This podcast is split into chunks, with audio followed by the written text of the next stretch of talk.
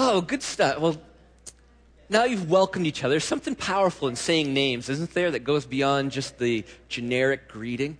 Um, in fact, to tip my hand a little bit, but those who are parents here, particularly when you started to become new parents, uh, see if you agree with me that one of the most excruciating parts, details, things to figure out of being a new parent isn't necessarily picking out, you know, the color for the room in the nursery.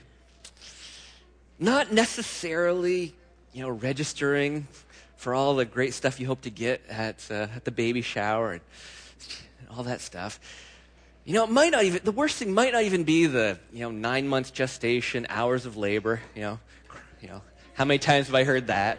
Um, all right, maybe physically that's a tough one, but uh, psychologically, emotionally, one of the most difficult things to do when you become a new parent is pick the name. Those of you who aren't yet married or haven't gone through the process of, uh, of having a child, maybe you won't believe me, but we find ourselves having arguments about things we never really knew were important until that moment.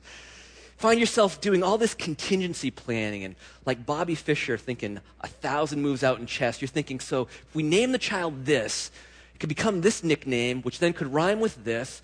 And so Charles, Charlie, Chuck, Chuck, Boba. No, we're not going with Charles. Yeah. And you do that. It's like, what about Sandy? That's a, that's a pretty name, isn't it? Yeah, that is a pretty name. Didn't, didn't you date a girl named Sandy? Well, well sure, but all right guess we're not going with Sandy. Uh, and, and you do that as parents. Because even in our more modern culture, names carry some meaning. They have some significance. Uh, for my own children, it was, it was excruciating. Uh, there was all kinds of, you know, I finally had the perfect name, at least I thought it was, and no, Lisa didn't think that was a perfect name, and vice versa. I even, I, I went on, didn't tell this to the morning crew, but uh, I was particularly drawn, for some bizarre reason, to, uh, to one of the characters in the C.S. Lewis Space Trilogy, one of his lesser known works. The, uh, the main character there is named Ransom. I thought, oh, that'd be kind of a cool name. But Lisa didn't like that. But it got so bad that we would literally visit cemeteries. And we would walk amongst the bones of dead people, reading their chipped in words on stone to find names. And never was I more excited than in some cemetery outside of Attica. There was the name Ransom. But it still didn't take. And so now, our 10 year old son, Jaron, I can't imagine him not being Jaron. Oh, oh, my gosh, if we'd had another boy, we were out of boys' names, so I, I don't know. It would have been Jaron too, uh, or something. But our, our eight year old daughter, Bryn, can anyone imagine her not being Bryn? It just, it just goes together somehow. So, as important as, as names are in our day and age, they are even more so in the days of Jesus. In fact, for the next few weeks, we're going to explore some of these lesser known days of Jesus. Today, we're looking at the days surrounding his naming, which was an important part of, of his identity being shaped. But we forget sometimes that between the birth, which we've celebrated, leading Advent, leading up into Christmas this past week, and his full inauguration of his adult ministry, that there were, some sev- there were several monumental days. And so in his culture, names carried some meaning as well. They weren't just arbitrary titles. Uh, we look in the Old Testament scriptures, and you have Abram and Sarai, whom God called to be the, uh, the matriarch and patriarch of, of his people, Israel. And that when they formed that covenant, their names were changed to Abraham and Sarah. Jacob became Israel. He had crazy stuff like the prophet Isaiah uh, apparently wasn't thinking through what's this going to sound like on the playground, but he names his sons the Hebrew words for hurry the plunder and a remnant shall return. Imagine that on the basketball team. You know, pass the ball, hurry the plunder. Remnant shall return. You're in. You know, it's awkward. Um, hard to rhyme naughty words with, but still, it's. Uh, or other cultures recognize this as well. Everyone knows Shadrach, Meshach, and Abednego, right? But do you know what their real names were? Their original Hebrew names? See, as they were um, captured, prisoners of war from the Babylonian Empire, that empire recognized that if we can change people's names and their identity, we can maybe change their destiny. And so their original names were Mishael, Hananiah, and Azariah, which all have little pieces of, you know, L in Mishael points towards God. The AH sounds on the ends there might point towards Yahweh. They were names that referenced the one true God, Yahweh. And yet they had their names changed to ones that honored the Babylonian false gods.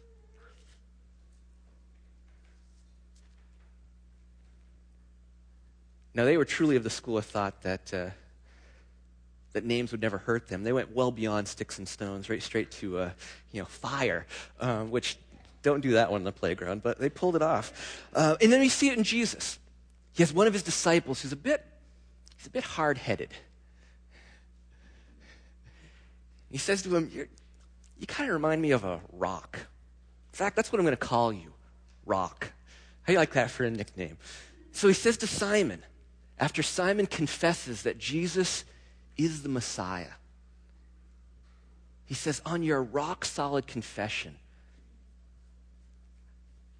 my church will flourish. And so from this day forward, you're going to be called Peter, rock. So it's some fascinating bit of biblical trivia there surrounding names. But why does that matter for us? As we start to look at this, these days of Jesus surrounding his naming and the shaping of his identity, the realization of his identity, why would that matter for us?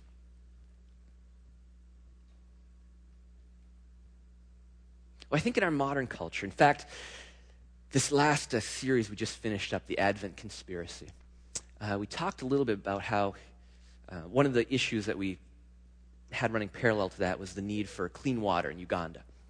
So we talked a little bit about that and, and admitted that for us in, in Maslow's pyramid of needs, you know, food, shelter, water, that's not high on our list. Which means we have the luxury in some ways of asking those questions of, of who am I? Why am I here? Though it turns out that that whole pyramid thing is, is not quite true that even those who are struggling for food, shelter, water, they ask the same questions Who am I? Why am I here? Apparently, that's a universal search. And so the question of identity affects all of us.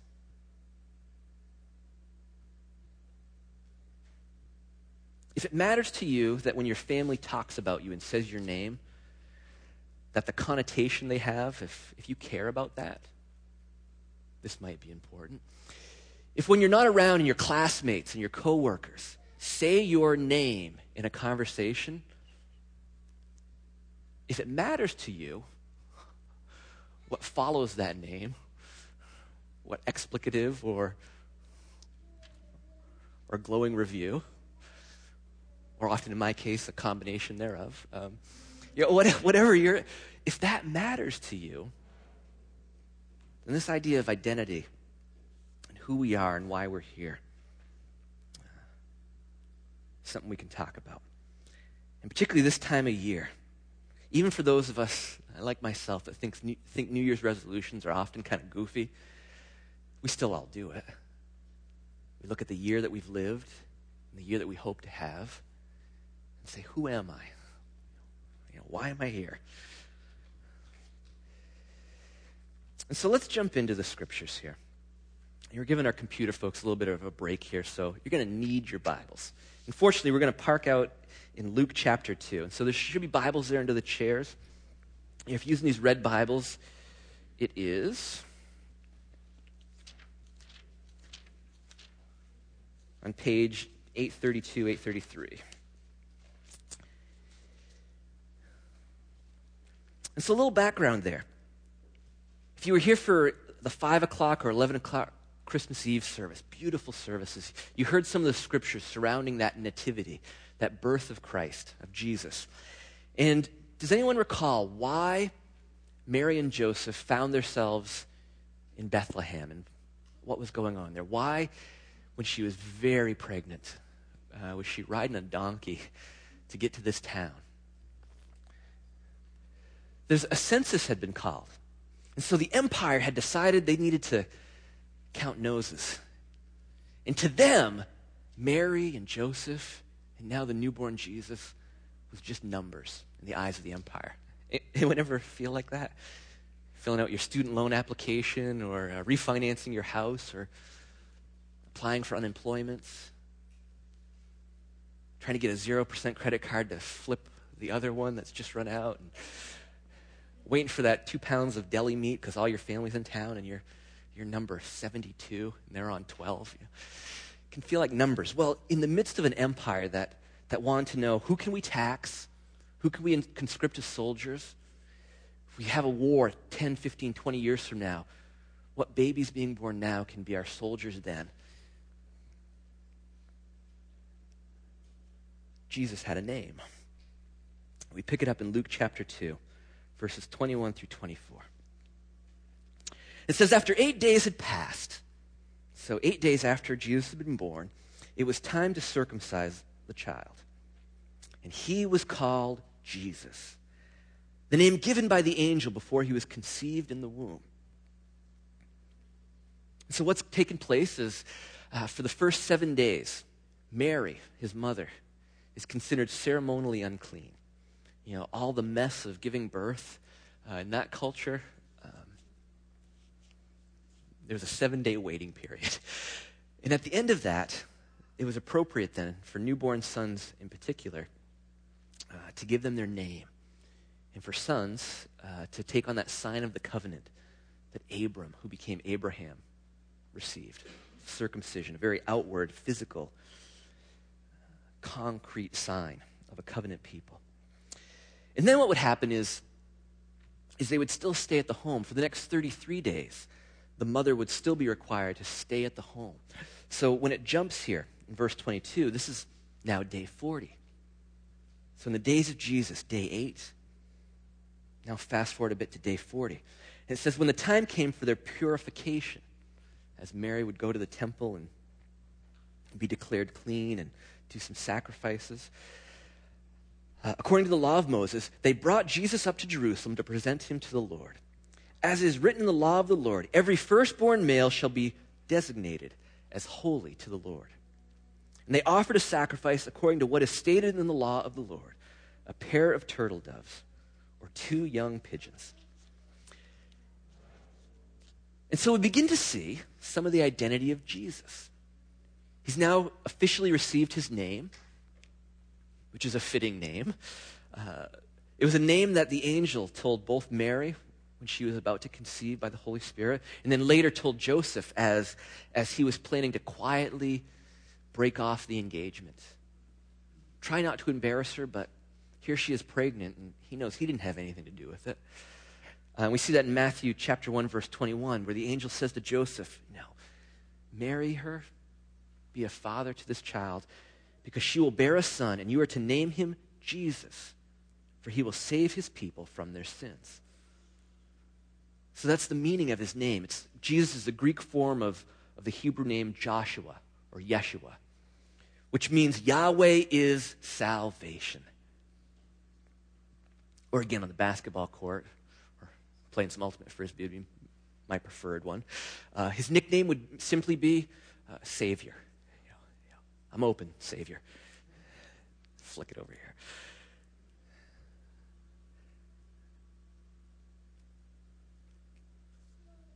But then also, we see a bit of his identity culturally. You know, part of the scandal of Jesus, of God becoming flesh, is he had to choose to be part of a culture and a time and a place. It's called the scandal of particularity that he didn't just show up as a full grown, ideal man like some Greek demigod. He was born. He's born into a, into a Jewish culture 2,000 years ago. And so his identity included all the parts that, that related to that, such as being circumcised, uh, going through the, the rituals, the sacrifices.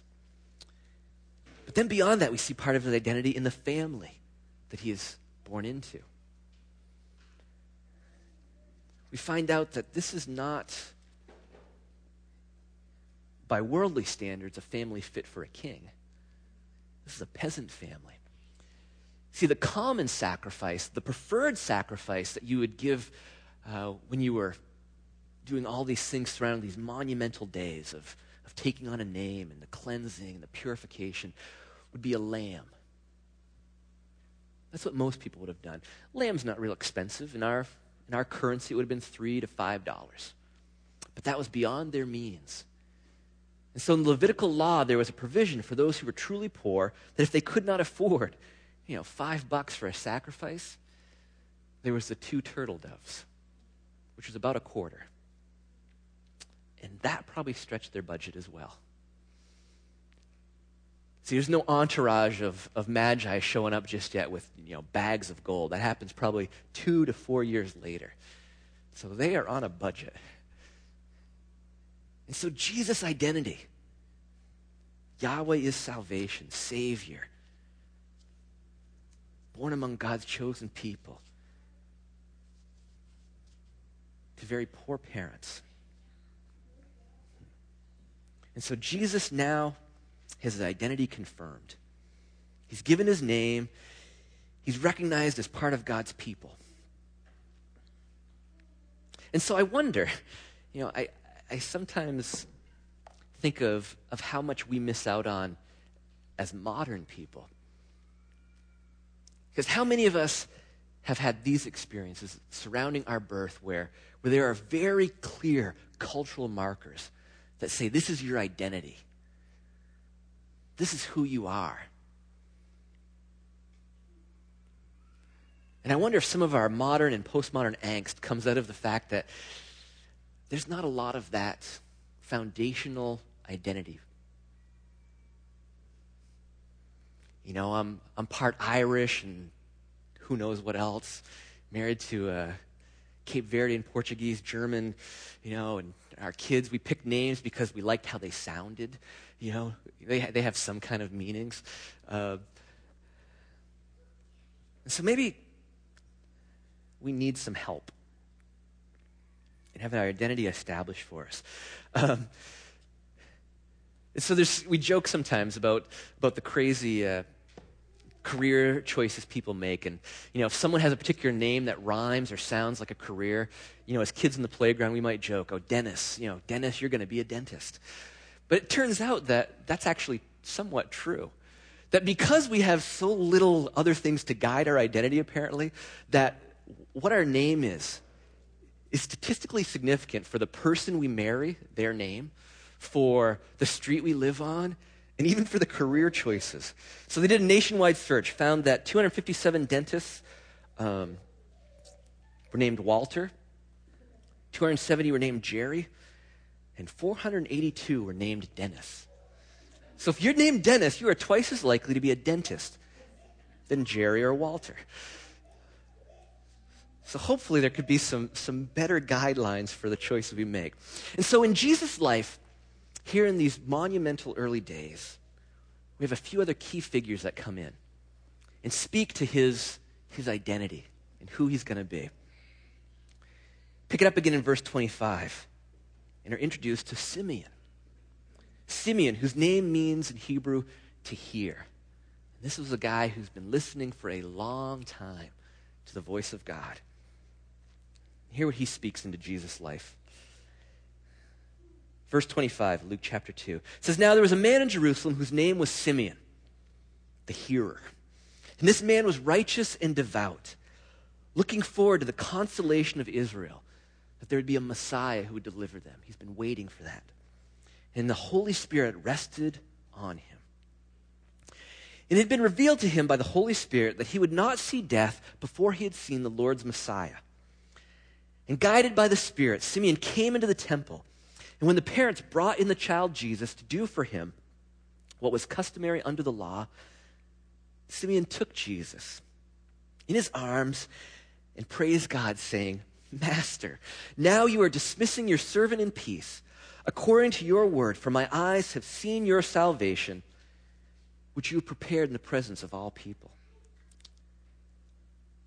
Catch this next part a light for revelation to the Gentiles, and for glory to your people Israel. And the child's father and mother were amazed. Not merely because some old guy just took their baby. Um, in context, that was actually okay.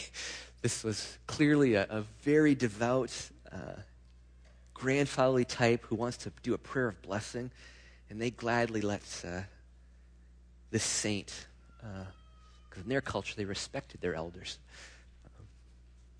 we're working on that here at Artisan, but uh, Got a little ways to go, probably. But they were amazed at what was being said about him. A light to the Gentiles? Who even cares about them?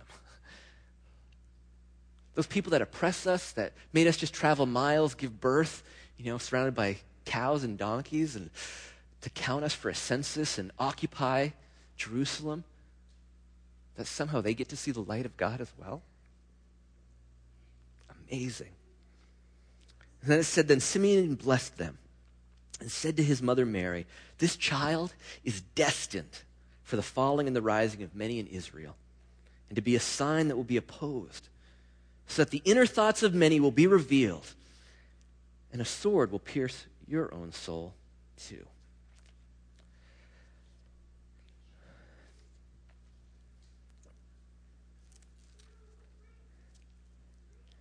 How many of us wish we had a Simeon in our lives? That came and spoke and said, Here's God's plan for you. Now, maybe our plan wouldn't be nearly as far reaching as, well, Jesus. Uh, got the Jews and the non Jews. That covers everyone. You know, ours might be a little more focused. But wouldn't it be wonderful to have people speak into our lives?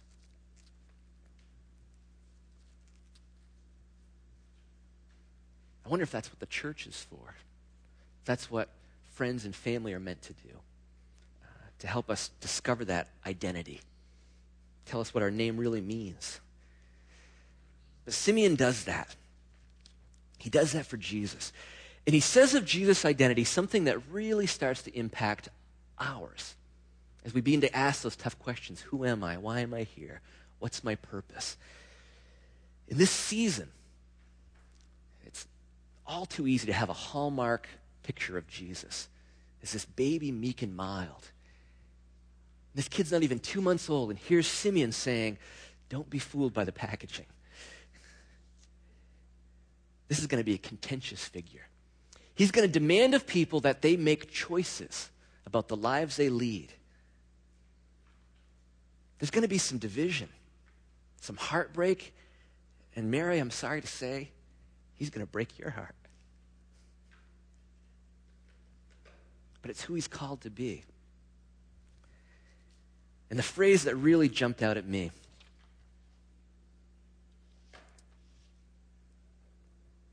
was that this Jesus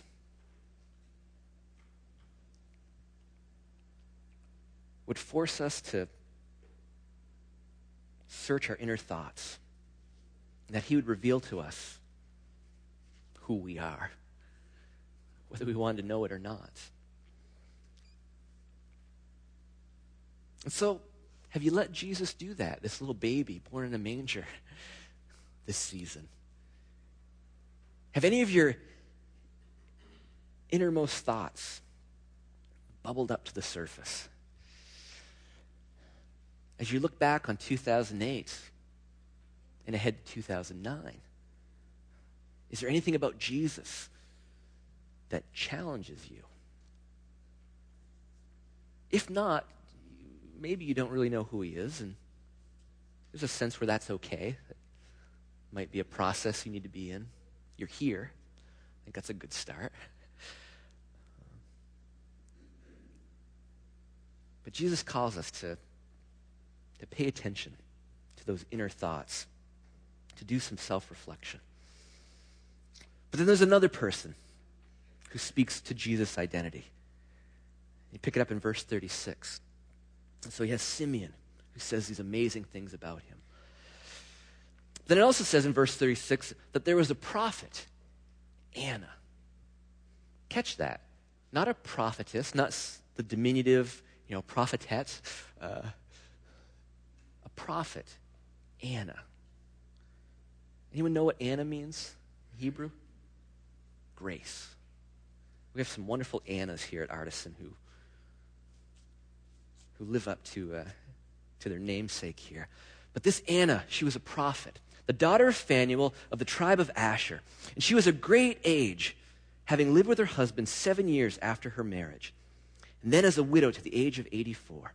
She never left the temple, but worshiped there with fasting and prayer night and day.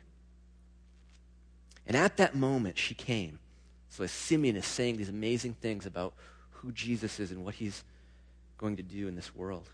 At that moment, she came and began to praise God and to speak about the child to all who were looking for the redemption of Jerusalem.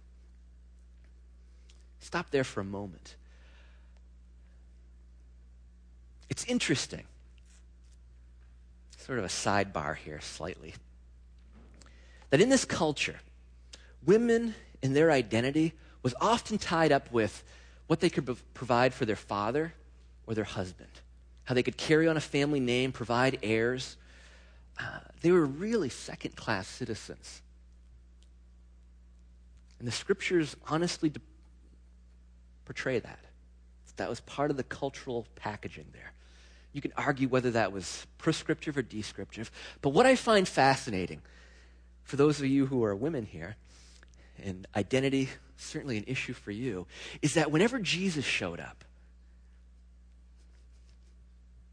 women were treated differently.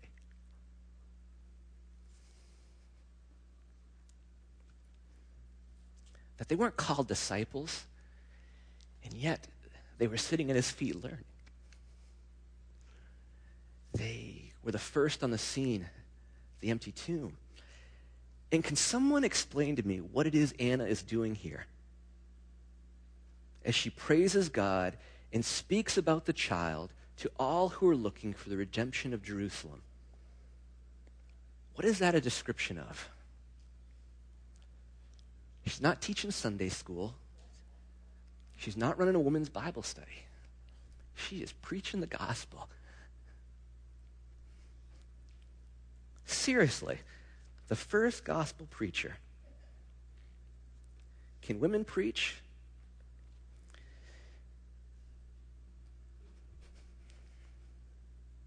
That's another message. Or you could just pay attention. Uh, and at that moment, she came, began to praise God, and to speak about the child to all who were looking for the redemption of Jerusalem. And when the family had finished everything required by the law of the Lord, they returned to Galilee, to their own town of Nazareth. And the child grew, became strong, filled with wisdom, and the favor of God was upon him.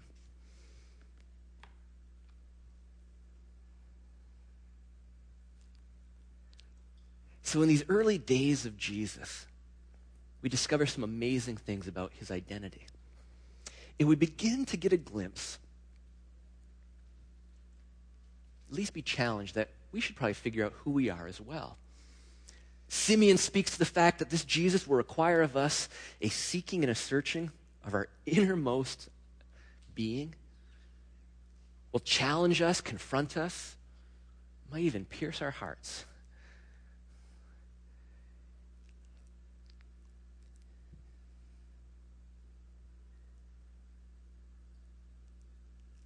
And then this end of this here, I find rather encouraging, where it says the child grew and became strong, filled with wisdom, and the favor of God was upon him. Part of the greatest mystery that, that the Christmas event represents is that God became truly and fully human. Philippians chapter 2 uh, tells us that, that Jesus emptied himself in some, in some way of, of calling on that godhood during his, his earthly ministry. And for those of us who are struggling to figure out what our identity is, what our name actually means, who we are, we should find some comfort in the fact that Jesus, in a very real sense, had to figure that out as well.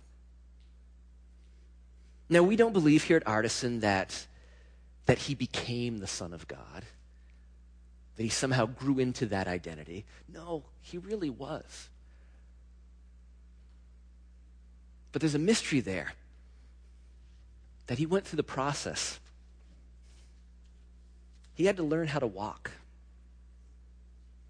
he had to learn how to talk, he had to go through puberty, adolescence, young adulthood.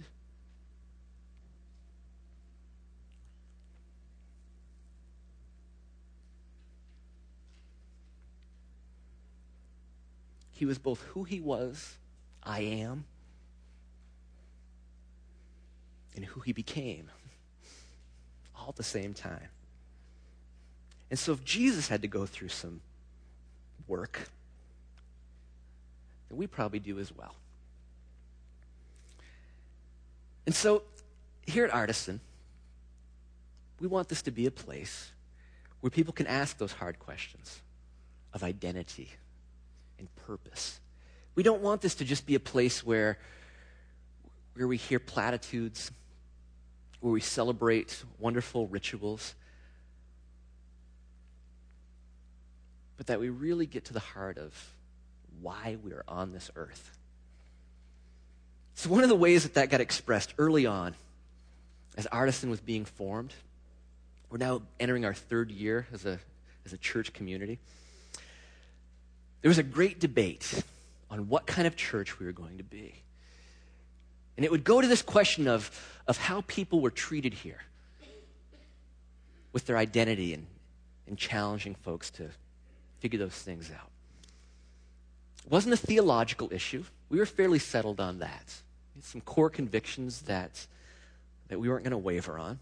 It wasn't even stylistic issues that the, the debate was about. We knew who we are, pretty comfortable in our own skin. Don't make a lot of apologies probably even sometimes when we should, but we don't usually, for, for the style of, of ministry here. The debate, the raging debate, was when people come through the door to a worship gathering. Would we be a church with name tags?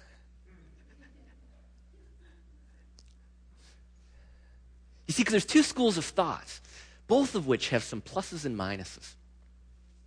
One is that as people come to what is understandably a high bandwidth experience, uh, a worship gathering is not the definition of church, but I think it is, it is fair to say it is a very important weekly event where, in a very high bandwidth way, we experience God in worship and community. His word is preached, hopefully well. Uh, but do you want to welcome people as, as anonymous guests? or as new friends. And depending on your personality, you just said in your own mind, well, of course, you'd want to be a church where people could be anonymous for a while and just check things out. This whole name tag thing's creepy. And then there's others of you that said, well, no, you don't just avoid and ignore people, you welcome them. You know, you give them a big hug when they come through the door. You, I'm not a hugger, but some of you guys, I, I let hug me. Um, that sounded odd. Um, gonna have to publish a list this week so people know what I was talking about. Uh, and we decided we're going to be a church with name tags. We were going to take the risk of, of knowing and being known in our first moments here when you greeted each other and welcomed each other before, and I, and I challenge you to actually use names, there's something that happens when we hear our name, when we say someone's name. That when you go and grab some refreshments or sit around the dinner table tonight, if you've said hi to someone and said, said your name, that's one extra bit of connection you now have.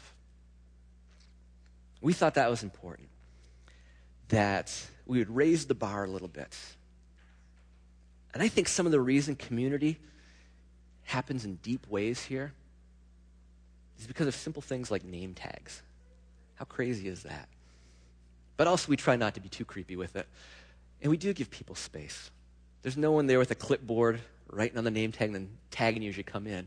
Though we had that debate also. We came, we did. Like, so do we, do we give them the option or do we tag them when they come through the door? You know, like some little calf, you know, staple their ear and they stagger into the sanctuary. Um, nah, you can, you can write a fake name, do whatever you want. Uh, but we want this to be a place where we know each other and recognize that God already knows us. And that we're here to support each other in this seeking and searching of, of making a name, in a sense, for ourselves, but of living out that identity of the name God has given us, of the identity He has called us to. So we can ask those questions. What would happen in your life if you really knew who God made you to be? What ha- would happen if you pursued that? What kind of friend would you be? What kind of parent would you be if you really understood how God had made you? What kind of entrepreneur? What kind of follower of Jesus? Who would you be? And so, I want to leave you with a couple questions. And this whole worship time and the message as well has somewhat intentionally been I wouldn't say light, but we did a lot of heavy lifting during the Advent season. And I didn't want to do one of those messages where I demand that you write out all your New Year's resolutions and, you know, nail them to the cross or, you know, cry. And I mean, cry if you want, but. Um, so this is more pre resolution work. Um, what kind of identity you want to pursue? In fact, some of that heavy lifting we did uh, is worth mentioning. Uh, one of the challenges we put out during the Advent conspiracy really spoke to what kind of church we want to be. And so the part of the conspiracy was we would flip the script for Christmas. And we would give more of ourselves and use our money more wisely for those who genuinely needed it. And so we set a rather ambitious goal the published goal was $3,000, which is over practically a third of our, of our monthly budget here, of, of what comes in in tithes and offerings. And that above and beyond that, we were going to challenge people here to, to do that, because that would translate into a water collection system that would provide clean water for over 200 families for 30 years. And we thought that was the kind of identity that we wanted to embrace. What was so amazing was you guys said, that does sound like a good idea. How about two? you know, and so last week we blew past $6,000. I think we're, we're nipping at the heels of 7,000 now. Uh, so you guys have already done some heavy lifting. So I'm not here to lay more heavy stuff on you. Um, but in your individual life, here's some questions you might ask yourself as you leave behind 2008 and look ahead to 2009. And so maybe each day this week, leading up to New Year's and then the few days afterwards till you hopefully come back here next Sunday, ask yourself these questions Who am I today?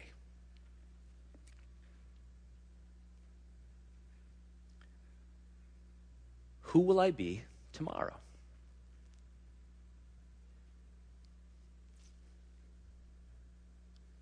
Because if we've learned nothing from Jesus, I hope we've learned that every day counts. Who am I today? Who will I be tomorrow? Because every day counts. Let's pray. So, God, we do come before you asking those questions, looking to the example of Jesus, of Him taking on our full humanity, making that fully part of His identity, without diminishing as God in any way, but being born as a baby in a culture, in a place, developing, growing. The I am, in a mysterious way, also becoming.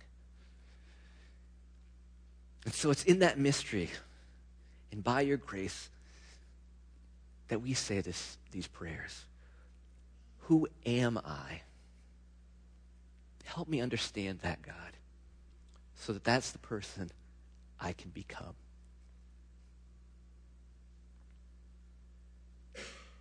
We pray these things in the mighty name of Jesus. Amen. So respond as God leads you. In the remaining time of worship, keep asking yourself that question Who am I today? Who will I be tomorrow? And for some, you may already have part of that answered. You know you're a follower of Christ. For you, the communion table is a very appropriate response. To tear the piece of bread that is that sacrament of Christ's broken body, to dip it in the wine or the juice that are labeled there, that sacrament of his blood. This table that represents, in so many ways, that sword that pierced Mary's heart, the sacrifice Christ made on our behalf. So if you know today that that's part of who you are, I encourage you to approach that table. If you're not there yet, you're in the, a good place to be figuring that out. You may want to keep reflecting on who you are today. But could I challenge you to leave open the possibility that the answer might change for who you'll be tomorrow? And in fact, you can change it right now. And so coming to communion might be one of those first acts finding your identity in Christ. And so this time will be open. I think I'll hang out here in the front row if anyone feels the need to pray or talk with someone. Uh, but continue worshiping as God leads you. Amen. Amen.